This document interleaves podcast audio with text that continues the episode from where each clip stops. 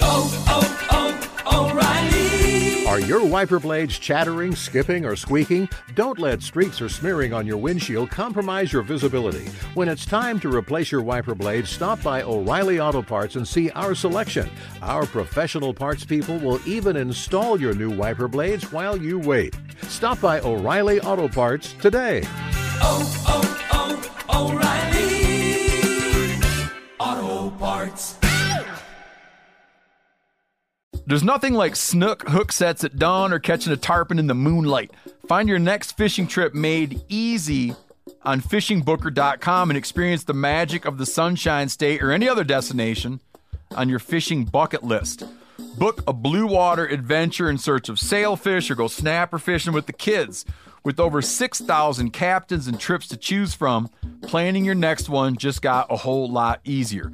Download the Fishing Booker app on the Google Play or App Store or visit them online at fishingbooker.com to book your trip today. 46% of Americans expect to leave behind financial obligations when they pass away. So it's crucial to make sure your family is financially protected. Policygenius helps you find the right life insurance coverage by comparing options from America's top insurers with help from licensed award winning agents. Secure your financial future with Policygenius. Head to policygenius.com to get free life insurance quotes in just a few clicks. That's policygenius.com. Do gingers have souls? Not this one. Buy him a fishing vest so that every time he hits the water, the cool kids beat the piss out of him. If you hate mixed Legos, don't ever go there. Like that will be your personal hell. I can't find my scissors anywhere, man. Oh well. Merry Christmas, degenerate anglers. From me, Joe Cermele. And me, Miles Nolte. And welcome to the Bent Christmas Spectacular. That we sincerely hope none of you are listening to today on actual Christmas.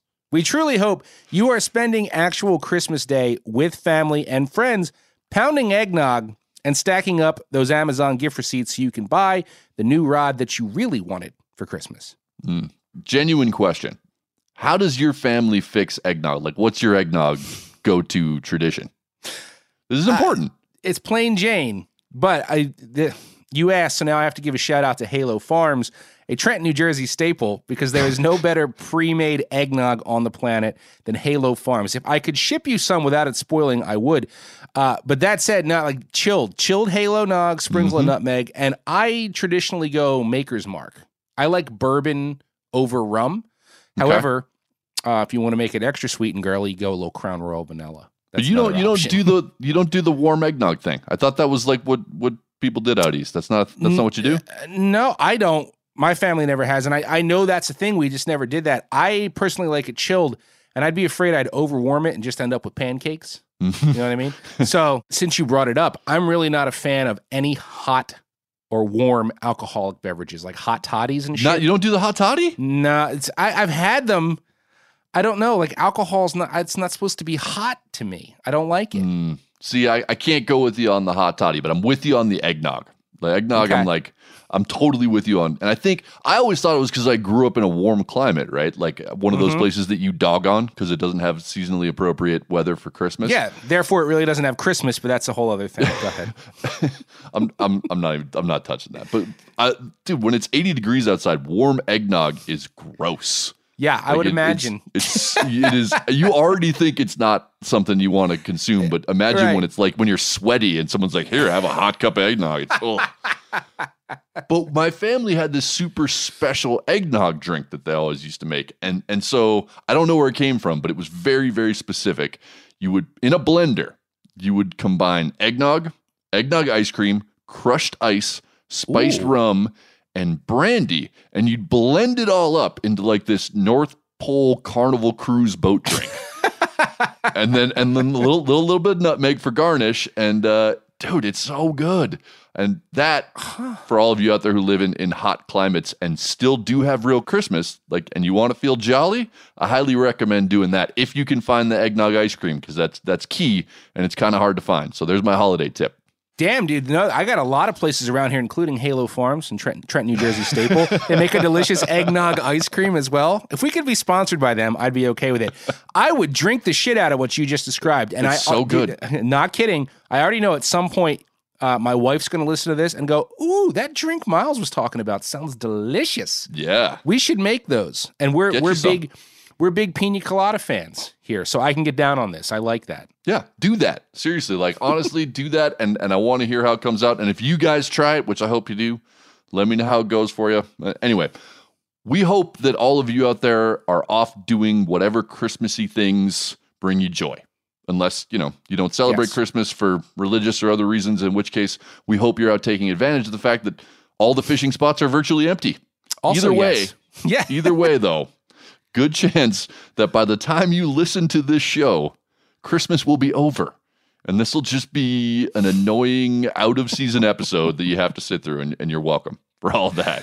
Oh man, but we have to press on because it's Friday. yep. and yep, doesn't is. matter. It's Friday, man. That's the show. And uh, before we get to all the auditory gifts that we've wrapped for you, quick reminder that this podcast is fueled by Black Rifle Coffee, and thank God for that. Because when my children come tearing into my room at 5 a.m. Christmas morning, I'm going to need that before I can even look at them, basically. So go to blackriflecoffee.com backslash meat eater to get your hands on some and uh, use the promo code meat eater at checkout to take 20% off your order. in there, whether you meant to or not, Joe, you, you brought up this interesting point, right? So we're in the a strange, like pre post Christmas time warp because we're we're recording this right now before Christmas. Yes, correct. And and this episode will release on Christmas Day. yes, it will. Mm-hmm. But we don't expect anyone to actually listen to it until after Christmas. We do not. Yes. So so what everyone's hearing are the voices of past Miles and Joe talking about events that future Miles and Joe are going to experience intended for an audience where that future has already passed. The only true wisdom consists in knowing that you know nothing. That's us, dude. Oh, yeah. Yeah, and that's all right. Just don't overthink it. I mean, it's it's a fishing podcast, Christmas show. what I do. God's sake. But if you want to go that heady route, right now, present Joe is probably losing his shit because his kid has decided to put the stickers on her Barbie camper van herself instead of waiting for present Joe to do that for her. There are tears. Present Joe is yelling. What what's present Miles likely up to? Mm. At this point, present Miles is is probably wishing he could Irish up his coffee because his son has like gone into full on toddler dictator mode, demanding presents and refusing breakfast is what I'm guessing.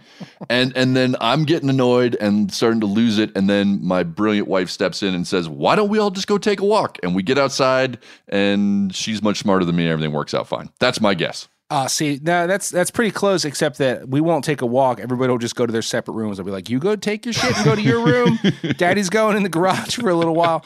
Anyway, in the spirit of the season and this show, um, we have pulled together a whole series of holiday greetings from some of our favorite regular contributors here on Bent, and we'll be sprinkling those throughout, just like shitty candied fruit nuggets and Aunt Linda's concrete fruitcake. After all, I mean, we want to be surrounded by our friends for Christmas in this digital world we've created too. So Yeah, we do. And, and kicking it off for us, one of our more, I might even say our most esteemed guests. Yeah, totally. You probably know him as a famous actor, but we just know him as the proprietor of the finest bait shop in upstate New York. Here's Ray Liotta himself. Hey, how you doing? This is Ray at Ray Liotta's Bait and Tackle in Pulaski, New York, wishing yous a Merry Christmas. Shop's open today from 10 to 7, and today only, everything in stock is half price. We've also got free cannolis made by Karen and a big pot of pasta vajol made by my mother-in-law, so come on by. I'm just with you. We ain't open today. It's Christmas. What are you, stupid? First, I just want to thank Ray because he actually called us. He called us asking if he could give a holiday greeting on our show exclusively, which is huge for us. You know, and I also got to say, um, you can just feel the compassion oozing from from every word that man speaks. And you know, I'm realizing that, that we're going to keep that streak going because in our next segment, we're interviewing Captain and Lake Erie fishing wizard Ross Robertson, a guy who's about as empathetic as a gator snatching puppies from the retirement community. Oh, that's oh, Come harsh, on. dude. Oh, that's oh, stop harsh. it. It was a reference. Didn't you see the viral video? The dude pulling his puppy out of that gator's jaws? It's it's current events. I saw it. It was it was very heartwarming. Yeah. And besides, you know, Ross knows that I'll only bust his balls out of love. He and I have a long history and have fished together many times, but there is still much I don't know about Ross. All those questions and more will be answered in our rapid fire interview segment covering water. I'm going in. Cover me, Porkins. I can hold it. Pull on! No, I'm all right.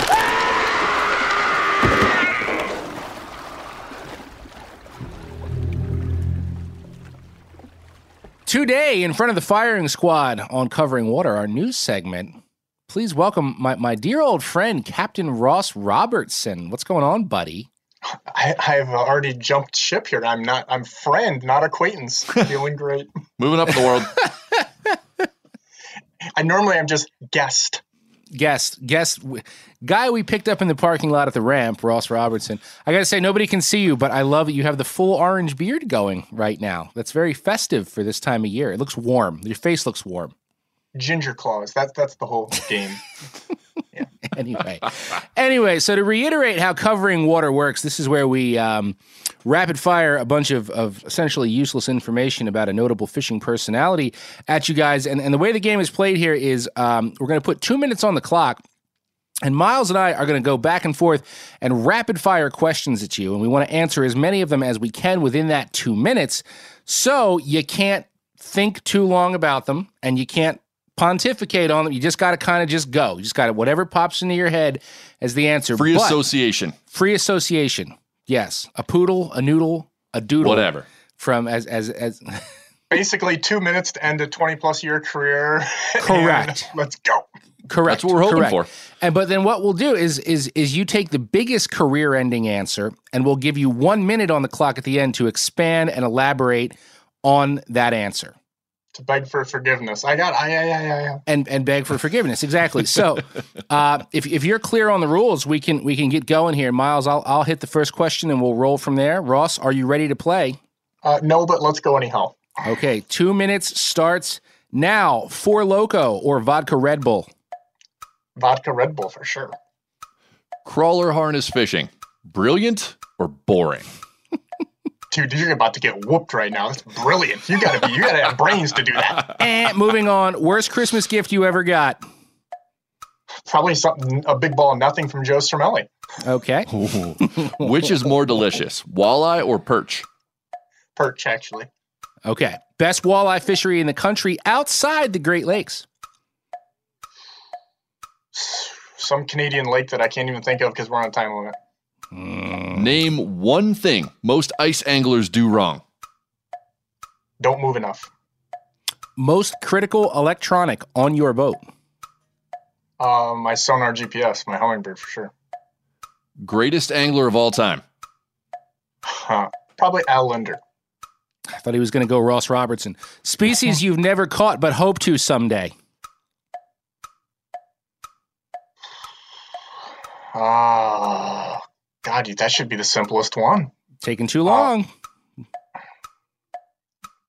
Billfish. Oh, yeah, go, yeah. Go ahead, go Miles. Gobies, invasive problem species or great bait fish? Oh, great bait fish. Mm, yummy. Mm, okay. You can spend eight hours in a pop up with any celebrity. Who is it? Anybody but Joe Cermele. Um, or Uh, it's got to be some hot chick. I mean, like Pam, An- Pam Anderson in the 90s. Let's go. I love that you got the time. The, the, the, uh, we'll talk about it later. Good, good on you for the 90s, though. Go ahead, Miles. Do gingers have souls? Not this one. Spring or fall walleyes, if you could only pick one. Spring. What's the most annoying thing that clients do? Breathe. Shit. Uh, man, and you know, like the timer actually stopped on the last question there, and like if there was a career ender, you got it in just at the buzzer, dude. Like right, mm, just right there. So uh, I'm gonna I'm gonna put a minute. I'm gonna put a minute back. I'm gonna put a minute back on the clock here. Uh, that starts now, and you can expand or elaborate on any one of your answers. I mean, obviously the client breathing thing because I'm Good eventually call. going to have to take some more of those. You know, no, I mean, you know, guiding is probably, uh, and I know Miles knows this. It's a very rewarding but very challenging thing, and a lot of times people won't allow you to help them. And a lot of people don't. They really, you know what needs to happen because you're playing chess and they're playing checkers and sometimes people just being there like i mean they they just they don't listen to anything you're saying from from from step one and it puts you behind by the time they realize it you know the day is over or the opportunity has been missed you know maybe it's that you've spooked the fish or you haven't switched or or the bite has changed the bite is over with and the good guide clients are the ones that have open minds and will actually listen to what you're saying. And most people are not that way. They try to think, and you know, a lot of the guys that I have are successful people. They own their own business, and they're trying to outthink me when they really should just be paying attention to what's going on and, and helping, allowing me to help them because that's ultimately what makes a successful day. I've been there, done that. I'm doing it for them, not for me.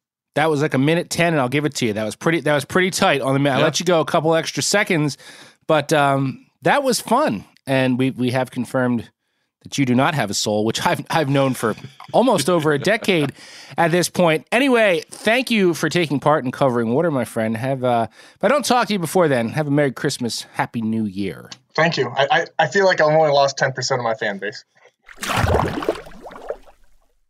Wow. Al Lindner, you are batting a thousand in this segment so far Dude, as the two in a row. greatest angler of all time. That's uh that's that's Yeah. high, high praise right there. Kudos to you, sir. Now, a number you wrote in after the first covering water we did to tell us that you dug the segment. So we're gonna keep it going. If you have someone in mind you'd like to hear peppered with questions both inane and illuminating, tell us. If we think it's a good idea, we'll try to get on the show and we'll also give you credit for sending us the idea. I do know one person who will not be on covering water, and that's our resident West Coast steelhead expert, Skagit Johnson. It's not that we don't think Skagit would make for a good interview. It's it's more a format problem. Like he's not really like a quick on his feet kind of thinker. He sort of works his way through deep questions the same way he swings a run, slowly and methodically. We also I feel like I couldn't really grill him on on West Coast steelhead right now because I get the impression he hasn't caught one in a while. You'd never Like, know. it's- if it's- you had it's or not, been- it's you'd been never kind- know. It's been kind of slow. He did, however, manage to record a little Christmas greeting for all of you. This is your old steelheading buddy, Skagit Johnson, out here in Oregon, wishing you a green Christmas. And a happy holidays. I was gonna tie up a dozen Winter's Hope to swing on the lower clack and see if the fish are feeling festive, but uh, I can't find my scissors anywhere, man. oh well. Let's hope the fish aren't all dead next year. I can almost taste the piney tang and wood smoke of a Pacific Northwest steelhead camp when I hear Skagit's voice, man. It's evocative. There's a lot going on there. But it's not as evocative as the book that I'm going to cover in this week's Frickin' Philistines, which also just happens to be set on a Pacific Northwest steelhead river. Yeah, this is one of those books that I know I should read. In fact, I've been meaning to read it for uh, gee, like over a decade now. But I, I think the guilt over not having read it already just makes it harder for me to make myself pick up a copy. You know what I get that. mean? No, yeah. I, I I do. I totally get that. That that guilt just kind of creates a block. But uh, I'm not judging. I'm No, just saying you really should read the book. Like I think you will appreciate it when you do, and it, it it's that good. I love that book. I know, I know, I know. Maybe I'll make it a New Year's resolution. Anyway, this week on Frickin' Philistines, the segment where we tell all of you ingrates to put down your screens and read a goddamn book once in a while. Miles is going to tell you about the classic David James Duncan novel, The River Why. What's a Philistine? It's a guy who doesn't care about books or interesting films and things. Then I'm. Movie adaptations of books are almost always inferior, with certain exceptions. The Godfather, Fight Club, High Fidelity, and The Princess Bride come to mind, but by and large, We all know Hollywood screws up our favorite authors' visions. As far as fishing books go, The River Why might offer the most egregious offense. I say might because I've never actually seen the movie. I haven't seen it because I refuse to watch a complex, thoughtful, and hilarious book turned into a cheesy rom com starring the backup quarterback from Friday Night Lights. Setting aside my casting skepticism, the original author, David James Duncan, disavowed said movie and tried to get his name removed from the project after seeing it. That's never a good sign. And in this case, it's a genuine tragedy because The River Why is probably my favorite fishing book ever. We meet the protagonist, Gus Orviston, just after he's barely managed to graduate from high school, squeaking by with a 2.3 GPA and uh, taking an extra year to get there. Gus may not be a traditional scholar, but he is a fishing prodigy, and he's about to finally achieve his dream. He's moving out of his parents' house to a cabin next to a river where he will live out his ideal schedule, which, once adjusted for thorny necessities like sleep, food, and minimal work, allows him to fish 14 and a half hours a day, seven days a week. And that works out to about 4,000 angling hours per year. Gus quickly learns a somewhat familiar lesson in this genre of fiction. Getting exactly what you want can lead to disappointment. From there, Gus embarks on a pretty standard coming of age novel journey. Since fishing all the time doesn't actually make him happy, he has to figure out what will and we watch young Gus stumble his way into wisdom, friendships, and, of course, romance. I can see why Hollywood would want to turn this book into Sleepless in Seattle with Fishing. The basic plot, when stripped of Duncan's wit, insight, and brilliantly strange characters, isn't all that compelling. But the book itself is rich, thoughtful, funny, and, and unexpected on every page. It captures the experience of an awkward and overly analytical teenager with a fishing obsession. It's layered with Duncan's deep knowledge of religious and philosophical traditions from around the world, but he employs that knowledge to progress the story, so it never feels like he's just showing off. Finally, the book and its characters capture all the many ways that fishing is a great metaphor for the diversity of the American experience. From high minded fly fishing literary snobs like Gus's father, who he calls H2O, to down home, salt of the earth, bait soaking rednecks like Gus's mother who he calls Ma.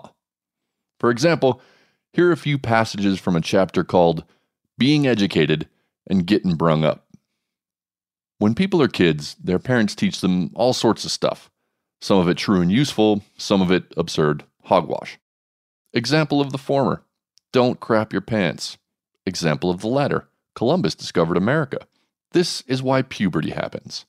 The purpose of puberty is to shoot an innocent and gullible child full of nasty glandular secretions that manifest in the mind as confusion, in the innards as horniness, upon the skin as pimples, and on the tongue as a cocksure, venomous disbelief in every piece of information, true or false, gleaned from one's parents since infancy. H2O was of the opinion that a parent's most sacred duty was the education of his children. Ma adhered to a more primitive philosophy holding that a child will educate himself and that a parent's job is to simply get him brung up. But education, as provided by H2O, proved to consist of no end of fine words and no beginning of practical instruction, except in fly fishing, while getting brung up as overseen by Ma proved to consist of no fine words at all, yet nearly everything my brother and I can do with our bodies and hands is a result of something Ma taught us. When it came to getting us brung up full of know how, good food, spunk, and savvy, there was never a better than Ma. As for matters such as what is the meaning of life, or how to seek it, or where, or why, she farted out such corn pone, cantankerous opinions that we were forced to plug our noses, bail out of the nest, and start looking for answers ourselves. If you haven't already, go read The River Why, and even if you have, it's probably time to read it again. I personally give copies of this book to every teenager I know who's even a little bit interested in fishing. I just don't tell them there's also a movie version. And hey, if that felt just a little too elevated in culture, don't worry. Here's Atlantic City's own striper surf legend Bob the Garbage Man wishing all of yous a Merry Christmas. This is striper chunking expert Bob the Garbage Man Bertana Wishing yous a Merry Christmas and a Happy Chanukah or whatever. Hope you all get golf clubs or roller skates or new mobile homes in Ohio. Anything to keep you off the beach. God bless you and your family and your other family from your first marriage. Ah, yes. Balance has been restored to the show.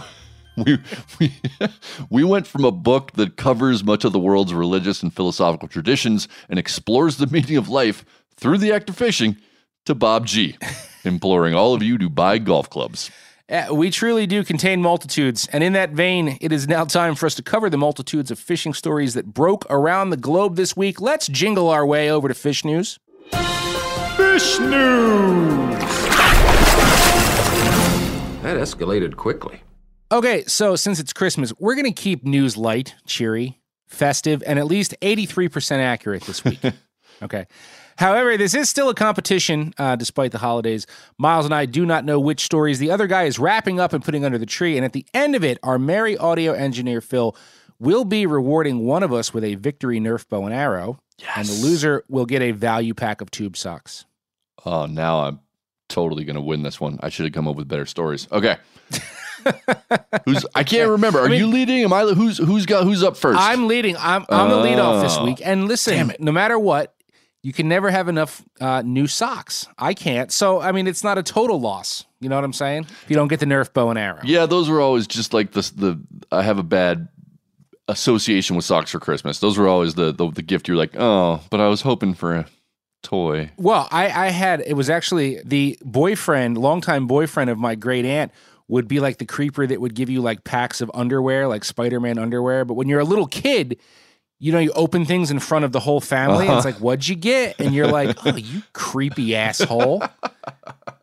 he was kind of creepy, uh, yeah. and it always pissed me off. Anyway, uh, okay, so enough about that. Okay, so I do get to lead off, um, and here we go. Christmas news starting now from FoxNews.com. Headline: 300 Santas go fishing on North Carolina Lake, benefiting Toys for Tots and setting a world record. It's a good one. Isn't that it's jolly? so good. Isn't that jolly? And this was a one day event sponsored by Ugly Stik and held on Lake Norman. And there uh, were nearly $15,000 worth of new toys donated during the tournament. So good on you, Ugly Stik. That is that is super sweet. Yep. So now, so this this story uh, it, it, says that um, a record has now been set for the largest fishing tournament contested by anglers dressed as Santa Claus, but it, it does not say if we're talking like Guinness Book or whether this is confirmed or it's just based on an assumption that 300 Santas have never fished in one place before. You know, um, I'm not entirely sure, though I believe that it is a record, and I find 300 Santas more cheerful than the standing record of 300 Satans jet ski fishing on Lake Mead in Las Vegas. So is that a thing? That. Did you actually find that? No, oh, I made that up. Damn I'm it. sorry. I was so excited because I was going to go find that one. Moving on. Satan, Santa, change a few letters yeah. around. That's what I did there. Anyway, uh, despite all those Santas conjuring up smiles and glee, a good portion of them could not use their Santa magic to conjure up a pattern apparently. Um, anglers Scott Hamrick and Roger Hoover took home the title of Top Santa and $5,000 with a 15.7 pound bag. Now, I checked with a source, friend of ours, uh, Clint Bartlett, tourney guy, friend of yours. You know Clint. Mm-hmm. He's a friend of the show. And um, he lives down around that way. And he says that's a good bag, not a great bag. Uh, in fact, Clint says, and I quote, seven bags over 12 pounds is not good, even for the wintertime. So, despite all those Santas cranking and worming, 59 of the 150 boats in the tourney weighed in zero bass. But hey, you know what? this one wasn't about winning. No, this one everybody wasn't about wins. The big money. Yeah, exactly. Everybody wins. It was for an amazing cause. Okay, it looked like a ton of fun.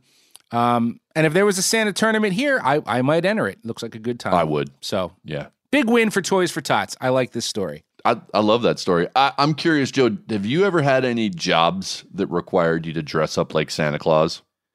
No, I've never had a job that required me to dress up as anything in particular. Because I, I, I have. I actually have had. you to, did oh, Santa? Oh, I mean, I wasn't like the mall Santa with "Come on, kids, let's sit on my lap," but uh, I used to work at Big Sky Resort, here in Montana as a Oh yeah, I've been instructor. there. I've stayed. I've stayed in a penthouse there. Believe it or not. much nicer than anywhere I got to stay. I can tell you as a as a lowly employee there.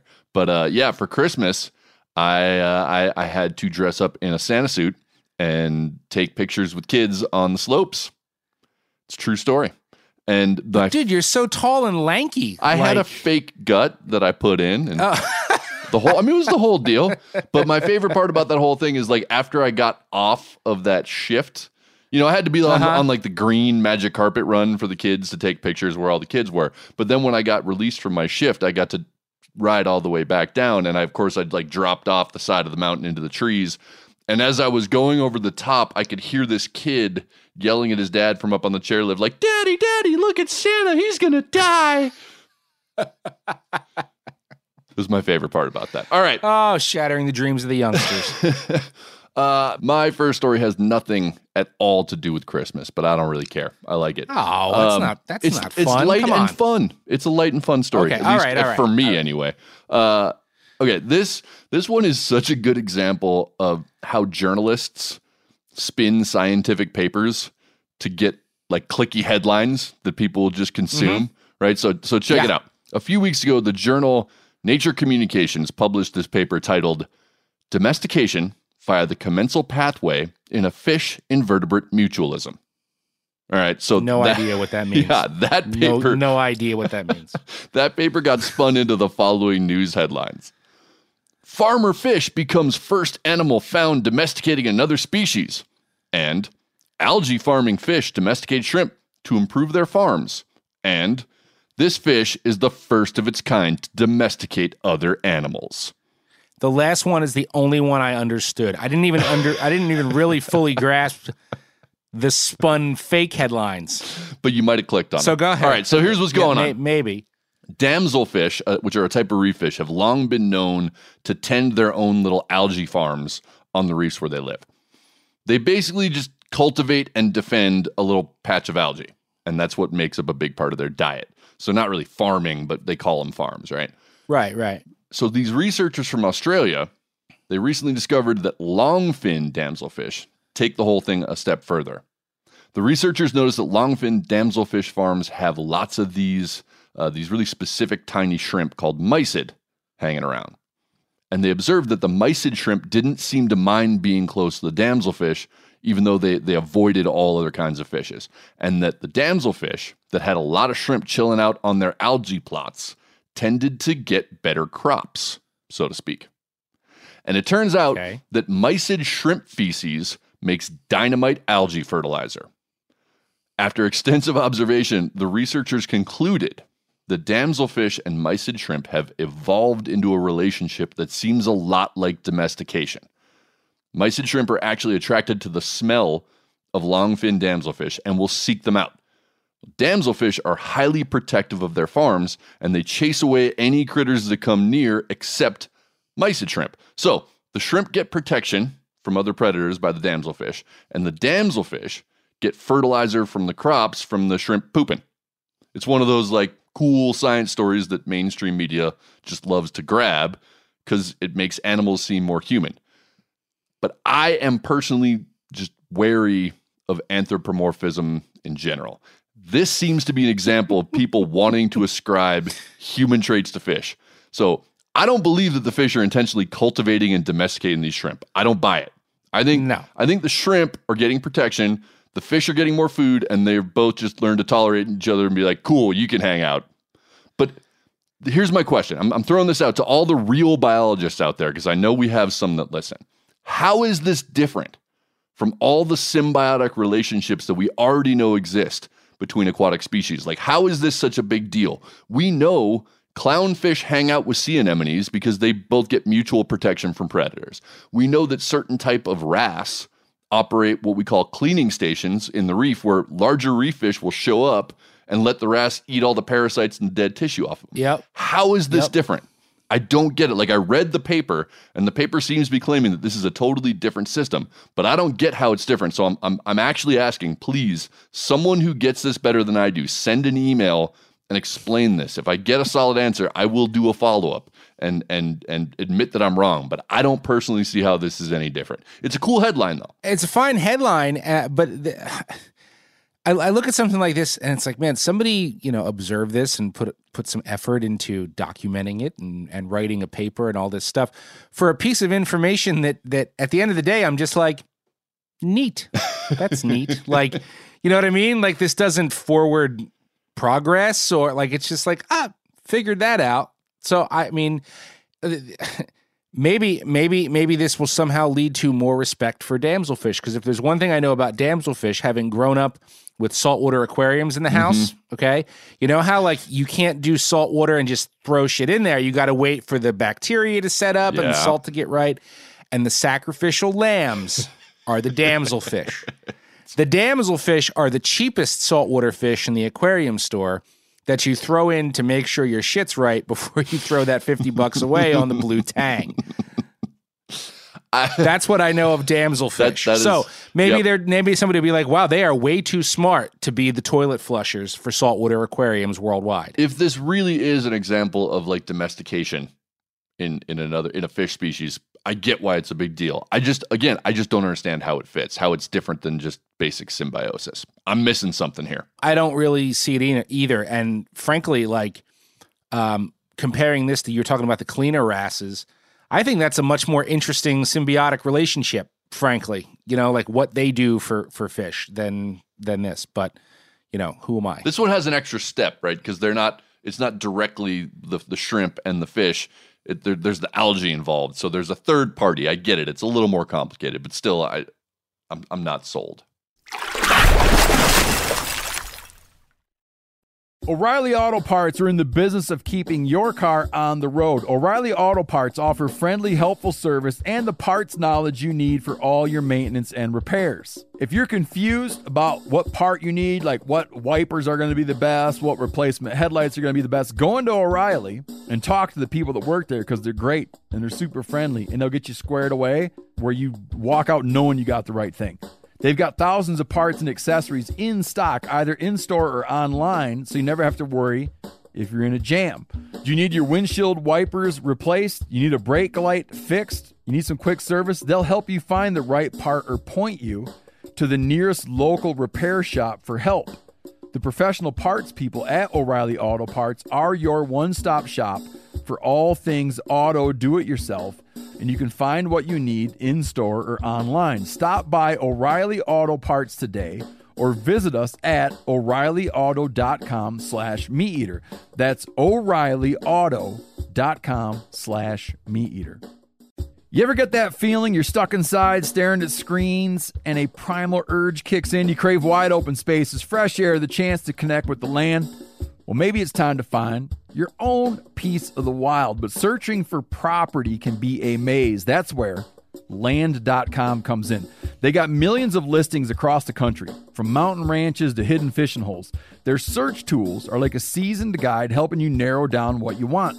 Land.com isn't just about buying and selling. It's about finding a place to hunt, fish, explore, or simply sit by a campfire and listen to the crickets. So head over to land.com today to turn one day into today because trust me, there's nothing quite like the feeling of standing on your own piece of earth.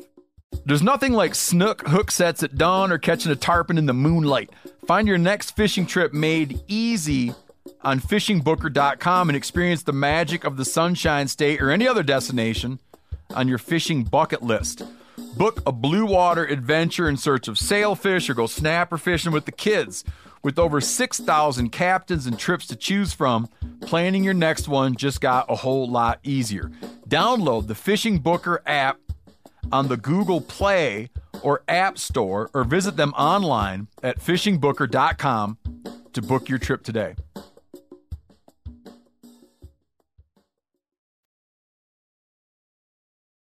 we'll take it here from uh, throwaway damselfish in your tank to to fish that everybody wants uh, for for the long haul, maybe even for the wall. Uh, and this one comes from forthewin.com. Headline In rare feat, angler lands two near record muskies on the same day. And this is a pretty short story. I'm just gonna I'm just gonna run through it here real quick. When Benjamin Knutson's fishing rod bent double recently on Minnesota's Mille Lacs Lake, I knew right away, he said, this was the one I was hunting for. It was her. And that muskie measured 56.5 inches wow. and weighed an estimated 51 pounds, which is an exceptional catch, as the story points out, for this large but shallow lake. But while that could have justified calling it a day, Knutson two hours later landed another muskie that measured 53.25 inches and weighed an estimated 54 pounds based on the length girth measurement formula. And both muskies were released and fell just short of the record in the state's catch and release length category, which is 57.4 inches. Also, the second muskie, if Knutson's weight estimate was accurate, would have tied a Minnesota weight record that has stood since 1957. That fish has actually come up on this show It has. several times before, and that fish measured 56. So, for all the uh, the muskie fans out there wondering what the skinny is, both of those fish fell to the famed Bull Dawg. And if you're familiar with that soft plastic, it weighs a ton, and I find them Ugh. utterly painful to throw. But they they catch biggins, man. I mean, it is a legendary lure. It's basically nothing but a gigantic Mister Twister, Yep. and they catch some some big muskies. And, and uh, you know, all, all I can think of here is, is how this makes other muskie anglers feel. Like to tie it to the season, Pissed it's like when all you want in your yeah yeah. It's like well well well yeah. It's the holidays, man. You're pissed off about something. But it's like when all you want in your life is the Micro Machines aircraft carrier. and every chance one. you get for months, you drop hints about wanting the Micro Machines aircraft carrier. Then on Christmas morning, you get no aircraft carrier, but the kid next door gets the aircraft carrier and the Micro Machines C7 air cargo playset. And you just have to settle for the dollar store army trucks, which is my analogy for Northern Pike. So anyway, Ben, I can't I cannot even imagine, Ben, what Santa can bring you that will be better than that. Nothing. So hu- huge congrats on that. Gotta say. You're you're you are taking such a high road on this, Cermele. Like Yes. you as the guy What? who just has such a chip on his shoulder about Muskie, like I'm slightly boiling in in jealousy over this, and you're like, oh no, I'm real real happy for him. Really. No, I, I am because I because I've let it go, Miles. Like I don't expect in my life to ever catch a 50 pound muskie. Like I'm okay with that. I don't expect to catch that fish. I don't deserve it. I've said this about myself. I don't I don't deserve it. I I'm not devoted enough to the to the muskie pursuit to deserve that fish. It feels like a justification for failure, but I'll let you have it. I'll let you have that and and feel better about yourself. And I think that that sets me up nicely because a lot of us seem to have been justifying a particular act that we've done for much of our lives. And, and I'm going to talk about that one. This is this is my Christmas news story. All right, I did find one. All right, all right. For much of my life, and I don't know about you, but for much of my life, I've been told that Christmas trees make great fish habitat. Right? Oh yeah, man. I love it. I love where we're going. Yeah, you just you just love it. You just sink your old unwanted Christmas trees to the bottom of the lake, and the crappie, the bluegill, the bass, everything you want is just gonna flock there. You'll have your own To, sl- personal. to slurp up that tinsel. yeah, yeah. Hmm. I mean, it's gonna be like your personal secret hotspot, and it's gonna be stacked with fish. Right? This is sometimes framed as almost like a civic duty for fishermen. Like you're a bad angler if you mulch that tree, or or God forbid you burn it. But I'm gonna I'm gonna throw a side note here. Old Christmas trees make the best bonfires. Forget about pallets. Try a giant pile of dried out pine trees complete with needles. I promise you, you will never see eh, another bonfire like it again. It's amazing. It's illegal to burn anything here, like leaves and stuff. So we like we just drag ours to the curb and they pick them up like the trash. Yep. Yep. Yeah. But I, I'm telling you right now, check out that that pine tree fire. fire. But I'm not supposed to say that. I'm not supposed to talk about what, what a great bonfire you can make with your old trees because, according to conventional wisdom and the internet, you have to drop your trees in a local lake. This is like lake fishing gospel. And and for much of my life, I just accepted it, even if I didn't do it personally. I, I believed like I carried guilt because I wasn't as good of an angler. So, my goal for this Christmas news story is to figure out exactly how beneficial Christmas trees actually are when it comes to lake mm-hmm. habitat. I'm biting my tongue. I want to jump in, but I'm biting Let- my tongue. let me get This through it. Your, this is your deal. A few years ago, a friend of mine was telling me how they don't allow people to sink Christmas trees into their neighborhood lake anymore because he claimed the acidity from all the pine trees was throwing off the pH balance. And I didn't question him at the time because we were just shooting the shit. But then I was researching this story and I figured, well, I should check that avenue out. I dug around online and I couldn't find anything about pine trees affecting the pH of lake water. So I then called a few people who know way more about this stuff than I do, and they hadn't heard about this issue either. So it seems like it would take what I from what I can gather from uh, other people's more expert assessments than mine. Seems like it would take an unreasonable amount of trees to throw off the pH balance of a lake. Like as long as you're not filling the lake with trees, which would pose so many other problems beyond the acidity, I, I think this is a non-issue. In fact, dozens of states collect old Christmas trees and turn them into massive underwater reefs. In certain cases, we're talking about tens of thousands of trees, all tied together and sunk to the bottom.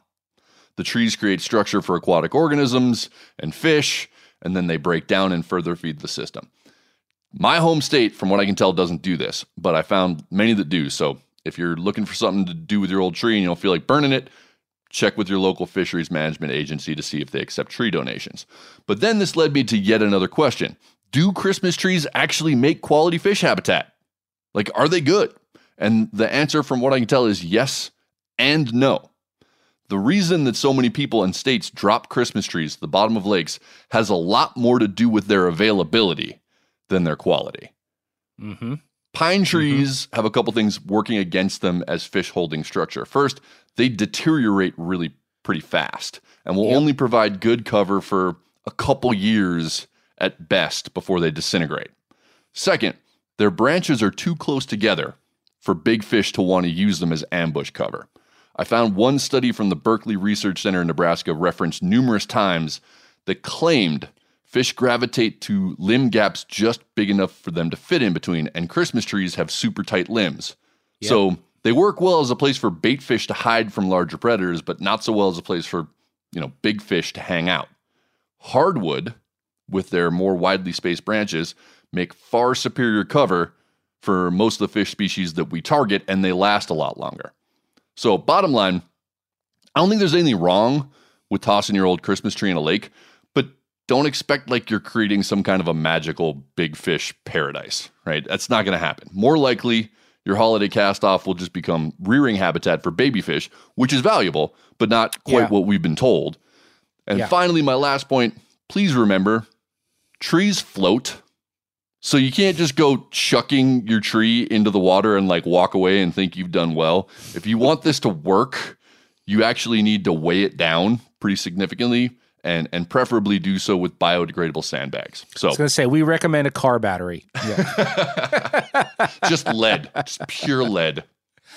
Oh man, no, this is. I'm glad you brought this one up, and I, I, I've learned a little bit here. But I will tell you. See, I've heard the same thing about the acidity. Now, You maybe have. you've deb- maybe you've debunked that. Frankly, they used to do this all the time growing up where I lived. Right, Mercer County Lake, Rosedale Lake. There'd be signs: "Bring your Christmas trees on this date." But as far as I know, they they shut that down years ago. They don't dump any trees in any lakes around here anymore. Now, I can't tell you why that is. I don't know if there was a specific study, but this has come up in circles, you know, shooting the mm-hmm. breeze with with guys over the years. I have never heard anybody say that they've had good fishing on dumped Christmas trees. No. And I've heard the I've heard the acid thing a bunch of times that they're they're too acidic, um, that they disintegrate to the point they disintegrate so fast it's it's it's almost not even worth it. So I don't know that we've come up with a definitive answer here. I'm just sort of rehashing the things that I've heard sort of, you know, speculated. But I feel like that was a big thing when I was a kid and a teenager, and it's it's gone away, and sort of the consensus is now like, eh, just not not worth the effort. Doesn't doesn't really do enough. I think that's true. And uh, the pH thing was the one I was really thinking I was going to get a bunch of new information on and debunk this whole thing. And I couldn't find anything. Like I just couldn't find fascinating- it. That and that's what's most fascinating about this one to me is because I've heard that so much. People people say it like it's law, like oh, there have been studies at the university, but then you looked and well, okay, now now I don't know is that is that a myth? But I have heard that before. So Yeah, I you know, have too. Who knows? But I I haven't seen a sign or a call online to bring your trees in a, a very long time. It's still happening. That I can say. It, it may not be happening out by you. It's not happening out by me. But there are a lot of places that are still doing that and collecting them for these really big, large scale reef projects. That that and Christmas trees are just what's available. So I think that's why they use them because they can get them for free and, and they're there. Um, so some places are definitely still doing it. But the takeaway really is it's not a great panacea for fish. But I also don't think it's like I don't think it's a problem necessarily. But No. I, I don't think you're doing a great thing by dropping your, your Christmas tree down there. Well, I know Phil's going to have a problem deciding who who the Christmas victor is because I feel like we both did a good job keeping it lighthearted. Um, Phil, you know who's been naughty, who's been nice, and as soon as we're done hearing from Phil, uh, we're going to kick it over to the sale bin to talk about another material that hypothetically could make some some pretty good bottom structure if you had enough of it, which you might if you purchase this item. Wow, it's the end of the year already. Man, I think after a year like 2020, the last thing we need is something else to argue about. And we already have so much of that around the holidays. Is Die Hard a Christmas movie? I don't know. What's the deal with parents in these Christmas movies where Santa obviously exists in this universe? Did they not have Santa visiting their house every year? If Santa was visiting their house every year, where did they think all these presents came from? Who the f- cares? It's the holiday season, and I am crowning both of you winners of the episode. Thanks for a great year, guys. See you next year. But if you really need a winner, it's Miles. Well, why did you put the ad in the paper if you don't know what I'm getting at? Well, you, you didn't have to be so hurtful with me, so angry. This week's sale bin item comes to us from the Craigslist page of Satellite Beach, Florida. And it's not what you think. This actually got tipped off by my buddy Dave Graham. Shout out to him for uh, sending this along. And look, I know we dig on Florida from time to time on this show, but this is not going to be one of those. Legitimately so. this is not going to be one of those Florida man type cheap shot setups where we, you know, we find a guy selling a wheelbarrow with an outboard attached as a boat and we make fun of it. Uh, this one is definitely unique. Okay, probably the most unique one I think that that we've seen yet. So far, yeah. The the title of the listing reads "Wanting to Trade!" exclamation point. Twenty one hundred pounds of Lego pieces for a decent fishing boat, and then lists a dollar figure. And apparently, this this is all about like all worth about twelve thousand bucks. Yeah. Like there's really not much room here for description. No. Because the post is it's exactly what it sounds like. That's what it is. And and I I don't know about for you, Joe, but for me, the photos are are not making this seem like a, an attractive opportunity. It's just piles and it's just- piles of tight shots of Lego. Yeah, it's 10 It's different exactly shots of just Lego Legos, mayhem. Piles. Piles of uh, and if you're even even just a hint OCD, this is your nightmare. Just straight up nightmarish. I I liked Legos as a kid. I was I was definitely into them, but I I really hated when the sets got mixed up and because it would always just turn into these these cauldrons of chaos, you know. Oh, you were and- you were that kid. Yeah. The GI Joe guns had to go with the correct GI Joes. I liked it. I liked having my sets as sets separately. I, I got really anxious when they'd all just get mixed together because, like, there you are, you're trying to build your car or whatever, right? And and you know you need that one set of wheels, and they're in there somewhere, but you can't find them in this kaleidoscopic mass of like angle pieces and braces and medieval turrets, and then there's always the random like yellow weird disembodied heads floating around of the Lego guys. Well, the the photos that we're looking at here are like that, but just times a thousand. It's Well- it's just like on steroids. I don't think I got as nuts about it as you, but I, I was a huge Lego kid. I loved the Lego boats that floated. Remember the holes that, Oh, yeah. that were solid? But I liked a set. Like I wanted to build that set and then keep it made. I didn't take them apart and make them again. So I'm the kind of same. on, I'm the same. yeah, kind of on the same page there. So I'm with that. Uh, now the post does go on. It says we have 2,100 pounds of clean mixed Lego pieces, of all types that are surplus to our needs. Which, and this just begs the question how many Legos do you have if these 2,100 pounds are surplus to your needs? What exactly are your Lego needs? And the only thing I can think is that, like, are you a, a, an owner of one of the, the Legoland establishments, which I have been to with my children? And dude, if you hate mixed Legos, don't ever go there. No. Like, that will be your personal hell. Side note, uh, for that very reason, Legoland was kind of a bad idea before COVID. Now they might be done. Like there's just not enough hand sanitizing, spray sanitizer on the planet. Anyway, They just dip the whole thing in bleach at the end of every exactly. Just burn it. Burn the whole Legoland down.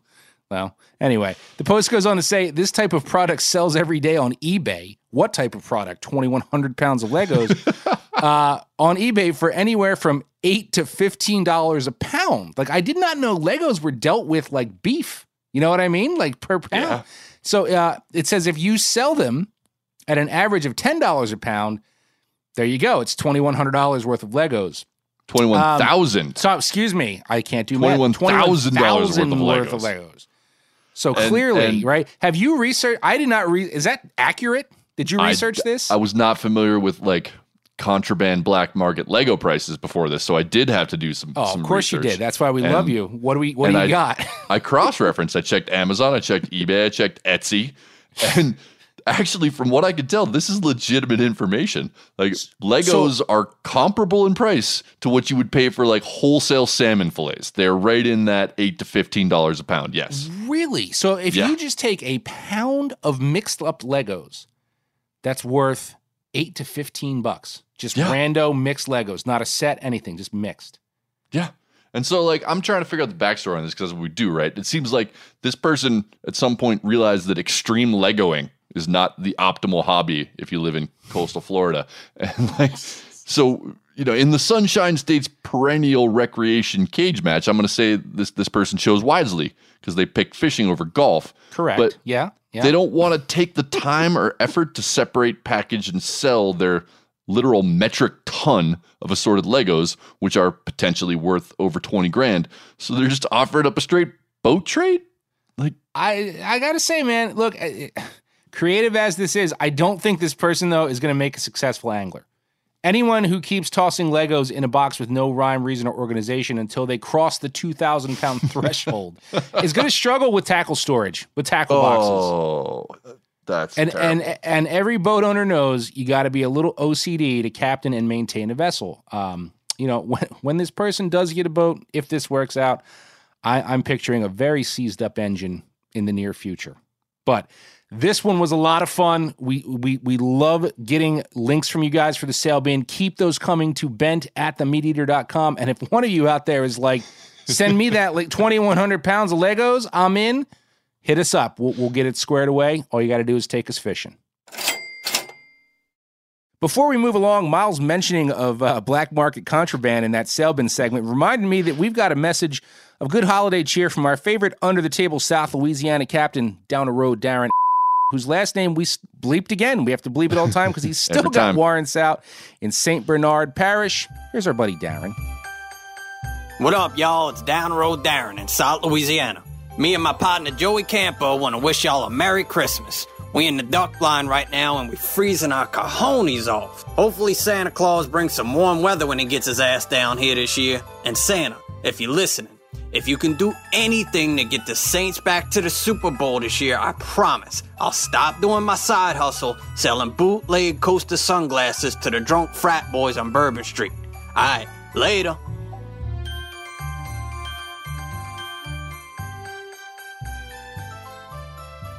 Darren might want to be careful there. Those Saints are those Saints are looking pretty good. And uh and from what I hear from you anyway, that side hustle he's got is pretty lucrative. Oh, I, I, I wouldn't worry about that. I give that promise a zero percent chance of lasting beyond the season. You know, it's not like he swore to God on his ex old lady Chantel. That would be an actual blood oath, dude. I have so much to learn about South Louisiana culture. And since since we are on the subject of people that I just don't understand, I think it's about time to Grinch up this episode. Yeah, it is. because you guys didn't think we were going to get through this show without hearing from our very own internet fishing expert, Lance V. Did you? Of course you didn't. So without further ado, let's throw some uh, some audio coal in Miles' ear stockings with his least favorite bit, trolling with Lance, the segment all you boys and girls love to hate and hate to love. From the land, to the boat, to the lake, to the sea, f***ing up the internet with your boy Lance V. Feliz Navidad, stocking stuffers. It's me, Jolly Old Lance V, here to slather you with Christmas cheer and internet fishing awesome sauce.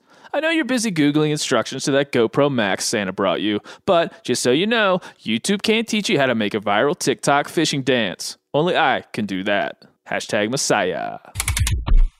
Remember, Christmas isn't about family or goofy socks or fat guys stuck in chimneys. Christmas, like life, is a competition. So listen up because this question from listener Kyle S. really captures the spirit of the season. Kyle writes, Dear Lance, if you were on fire in front of me and I had to piss so bad that my bladder might bust, I don't think I would piss on you to put you out. But I could use some of your advice. I need to buy a belated Christmas present for my little nephew Crispin. His parents collect tote bags and celebrate Meatless Mondays, so I know they only bought him lame educational stuff. You know, like books and toys made of wood. What can I buy him that will make him love me more than his real parents? Great question, Kyle. This one really touches me. Hashtag children are our future. Hashtag little angels. Kyle, if you truly want to be the cool uncle, you'll buy little Crispin a PS5 and a copy of Ultimate Fishing Simulator 2. Then you'll download the secret patch that lets him play as his favorite fishing superstar, me. Problem is, unless you're showering in Dublin or Cheddar or have deep connections to the Russian dark web, like I do, no way you're getting those. My guess is you're lucky to scrape up enough Velveeta for a bowl of mac and cheese. So here's a list of baller gift ideas for all the broke ass uncles and aunts out there who didn't quite manage to get that box in the mail before Christmas, but still want to be cooler than your siblings in the eyes of their spawn. Number uno a subscription to YouTube Premium. Plop those kids in front of the screens and let the little tykes binge all their internet fishing heroes without having to sit through annoying ads.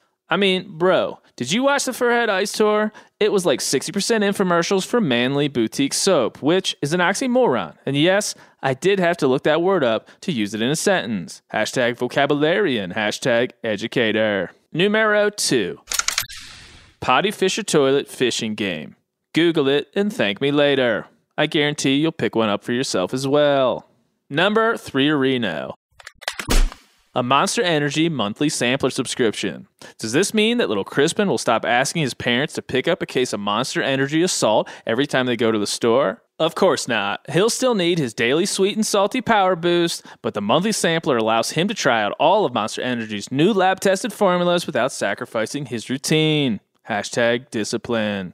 And last, but certainly best, a fishing vest. Now, I know you're waiting for a sarcastic comment, something like, if you wear a fishing vest, you probably still have an active Facebook account, but I'm dead serious.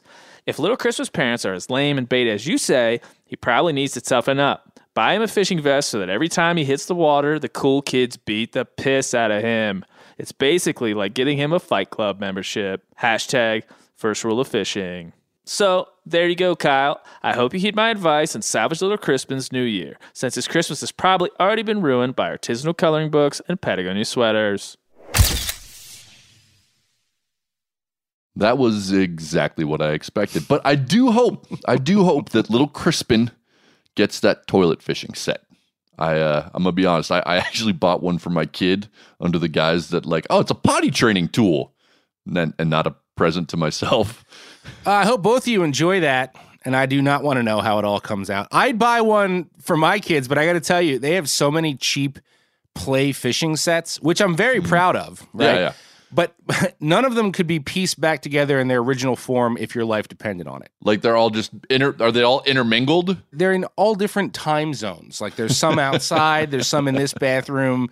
You know, they're just everywhere. So uh, I don't. I, I'm going to skip that. I don't really need one of those. But anyway, speaking of piecing things back together, we're still thinking about our friend and lodge owner Mitch McFly up in Canada, hoping things come around so he can kind of piece his business back together. You know, once these pesky COVID travel bans are lifted. Um, but you know, despite that hardship, the guy's just got such a positive attitude. You know Yeah. what I mean? No, he Considering what he's facing. And uh, he was kind enough to send along this warm holiday message for all of you. Hey there, folks. Mitch McFly up here at beautiful Pickerel Point Lodge on Alberta's pristine Spooners Lake, wishing all our valued guests from the States a safe and happy holiday. I'm sure many of you have got new ice augers and 4,000 horsepower snow machines and stainless steel beer koozies from Santa Claus. Too bad you still can't bring them up here. Real shame. I'd hate to ruin your holiday by telling you about all the monster walleyes that we've been schooling right off the point, or the 47 inch pike that's been following them around. So instead, I'll just say, take care and God bless.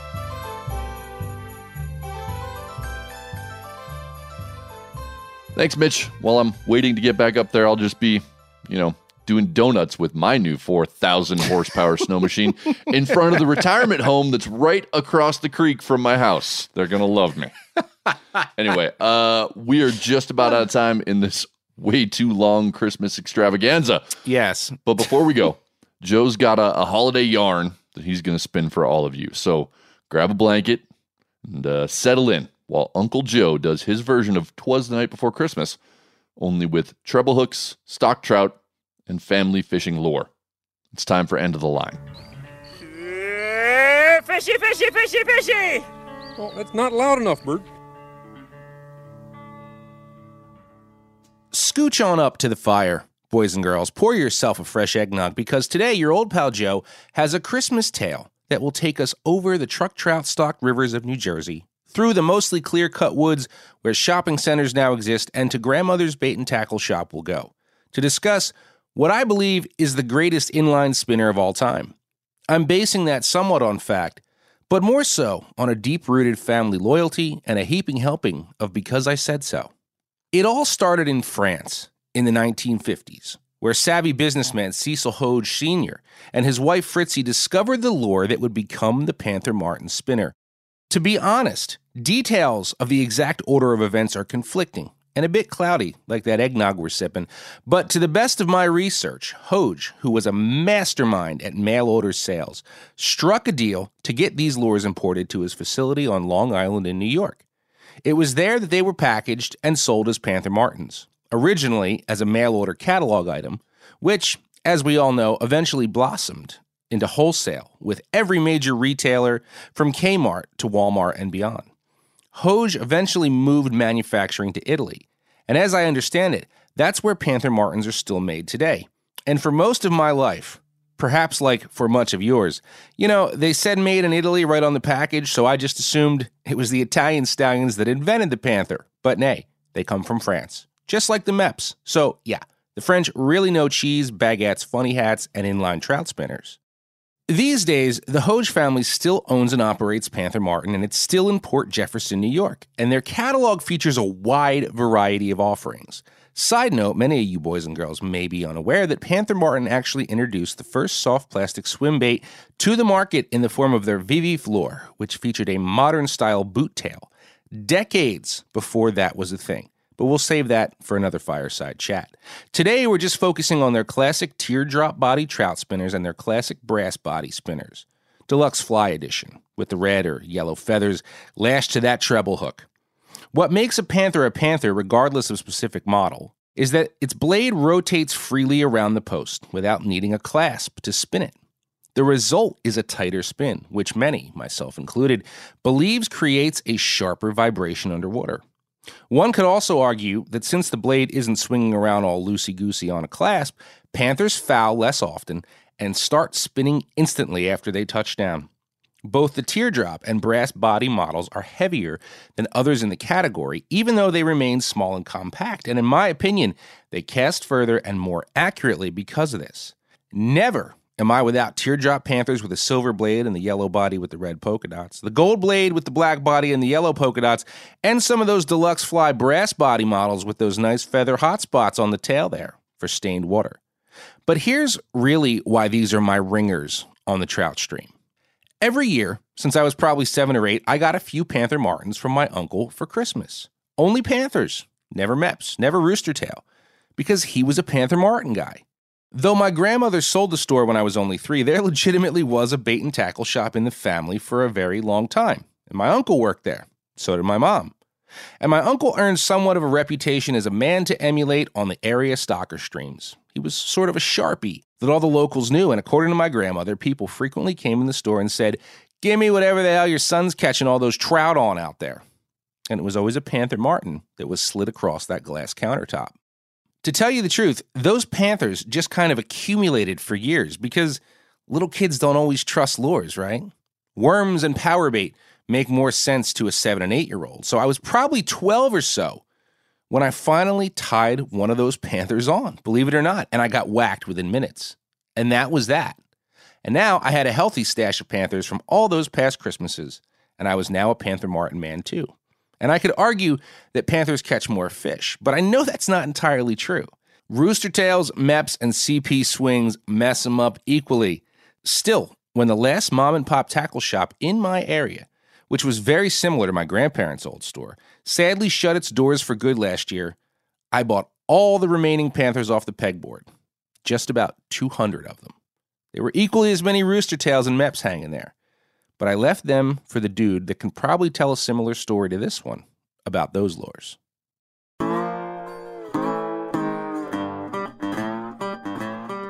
Straight up, that was the best closer this show has Aw. ever had, dude. I you, appreciate that, buddy. You crushed it on that one. That was really, really well done. I like that one so much. I'm not even going to mess it up with a stupid joke recapping all the stuff that everyone just heard.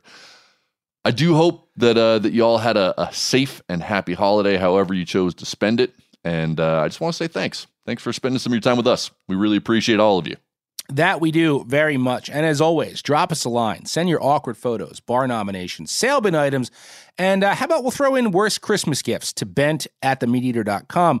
And uh, if you want to get the one and only Ray Liotta on your podcast, go ahead and scope Paradenoia on Instagram. Also, remember, we've got some cool degenerate angler stickers and MeatEater fishing stickers now okay, with your name on them. If we incorporate anything you send us into the show, you'll get some. We're also following that degenerate angler hashtag on the gram, and if we like what we see, you might get a little sticker treat from us. Yeah, for sure. I want to see want to see what comes up there. Let us know how you spent the holidays, and if you managed to get out on the water, tell us how you did. Merry Christmas, everyone. We'll see you next year on New Year's Day to be exact, and you probably won't be listening then either.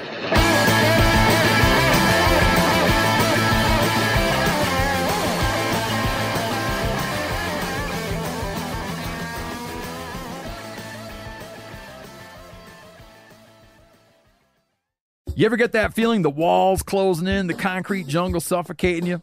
You crave some wide open spaces, the chance to connect with nature, maybe in a spot all your own. Well, head over to land.com.